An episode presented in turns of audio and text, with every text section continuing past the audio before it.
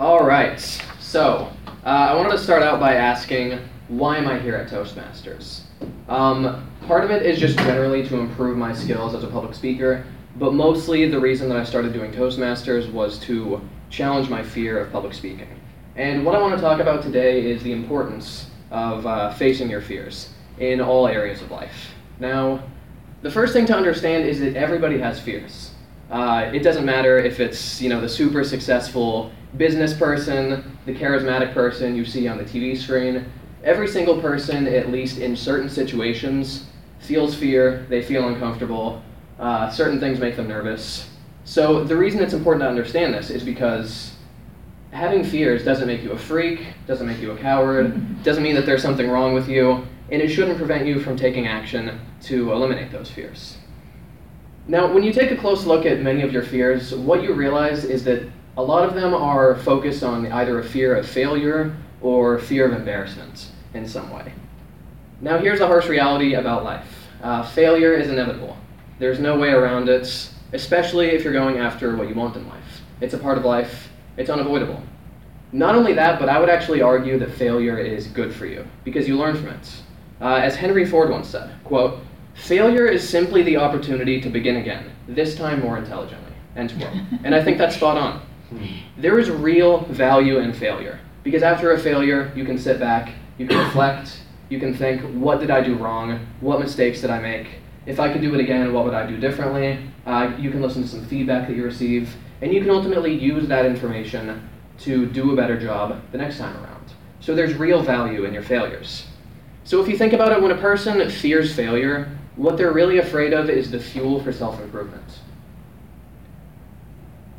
Another thing to realize about fears is that the more you face your fears, the less afraid you become. Uh, public speaking is probably the perfect example. If you haven't spoken in front of a group in five years and you get up there and you do it, you're going to be terrified. In the days leading up to it, you're, you're going to be worried about it. You're going to think, oh no, what's, what's going to happen? I'm going to get up there and piss my pants and it's going to be a nightmare. but if you do it every week, if it's a constant, theme in your life, you're not going to have that same trepidation when you approach public speaking. You're going to think to yourself, yeah, I did it last week. I know I can do this. I know I can get up there and execute. And so when you face your fears, when you make it a habit to confront the things that scare you, what you're basically doing is expanding your comfort zone. The space in which you feel comfortable and confident doing things grows. And on top of that, uh, facing your fears is also how you grow as a person.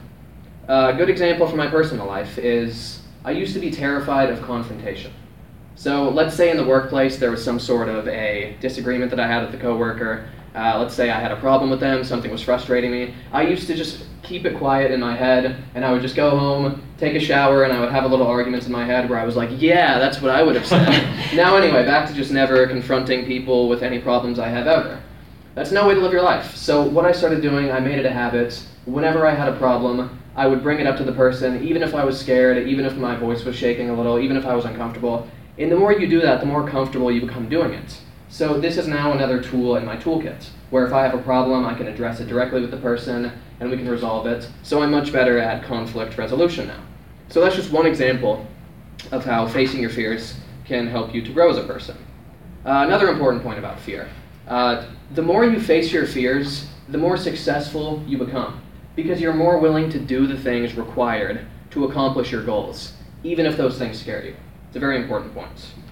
Another uh, thing to note about fears is that if you never face them, if you never confront them, they're not going to go away.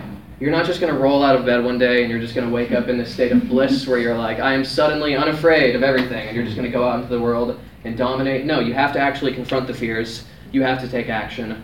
So you really have an option between allowing the fears to control you and accepting that this is the way that your life is, or you can take action to eliminate those fears.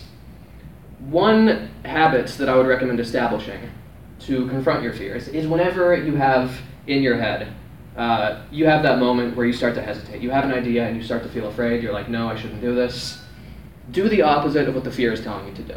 Let's say you see a beautiful woman and you think to yourself, I should go talk to her. Uh, maybe I should go ask her out. The fear kicks in. You think to yourself, no, she's going to reject me loudly and people are going to laugh at me. It's going to be humiliating. Maybe she'll throw her melange in my face. it's going to be a complete nightmare. Do the opposite of what the fear is telling you to do. Go up and approach her and talk to her. If the fear is telling you, don't speak up in a meeting, Speak up in a meeting and do it repeatedly. If the fear is telling you, don't jump off that cliff, well, that's one you should probably listen to. But you get the points. You get the point. So, when you make it a habit to confront your fears, what you quickly realize is that many of them are extremely irrational. Let's say, uh, you know, you have a fear of approaching women, and when you start to do it, you actually realize it's not the nightmare that you envision in your head. Instead, worst case scenario is she says, Thank you, I have a boyfriend, and she politely declines and smiles and tells you to have a good day, and that's the end of it. So the fears that we have in our head very oftentimes don't even materialize. It's nothing like what we imagine happening. Now, in closing, I would like all of you to ask yourselves what is the alternative to facing your fears? Living a quiet life in your apartment where you're just secluded and isolated where nothing can potentially embarrass you? Never pursuing your dreams? Never going after what you want in life? What kind of a life is that?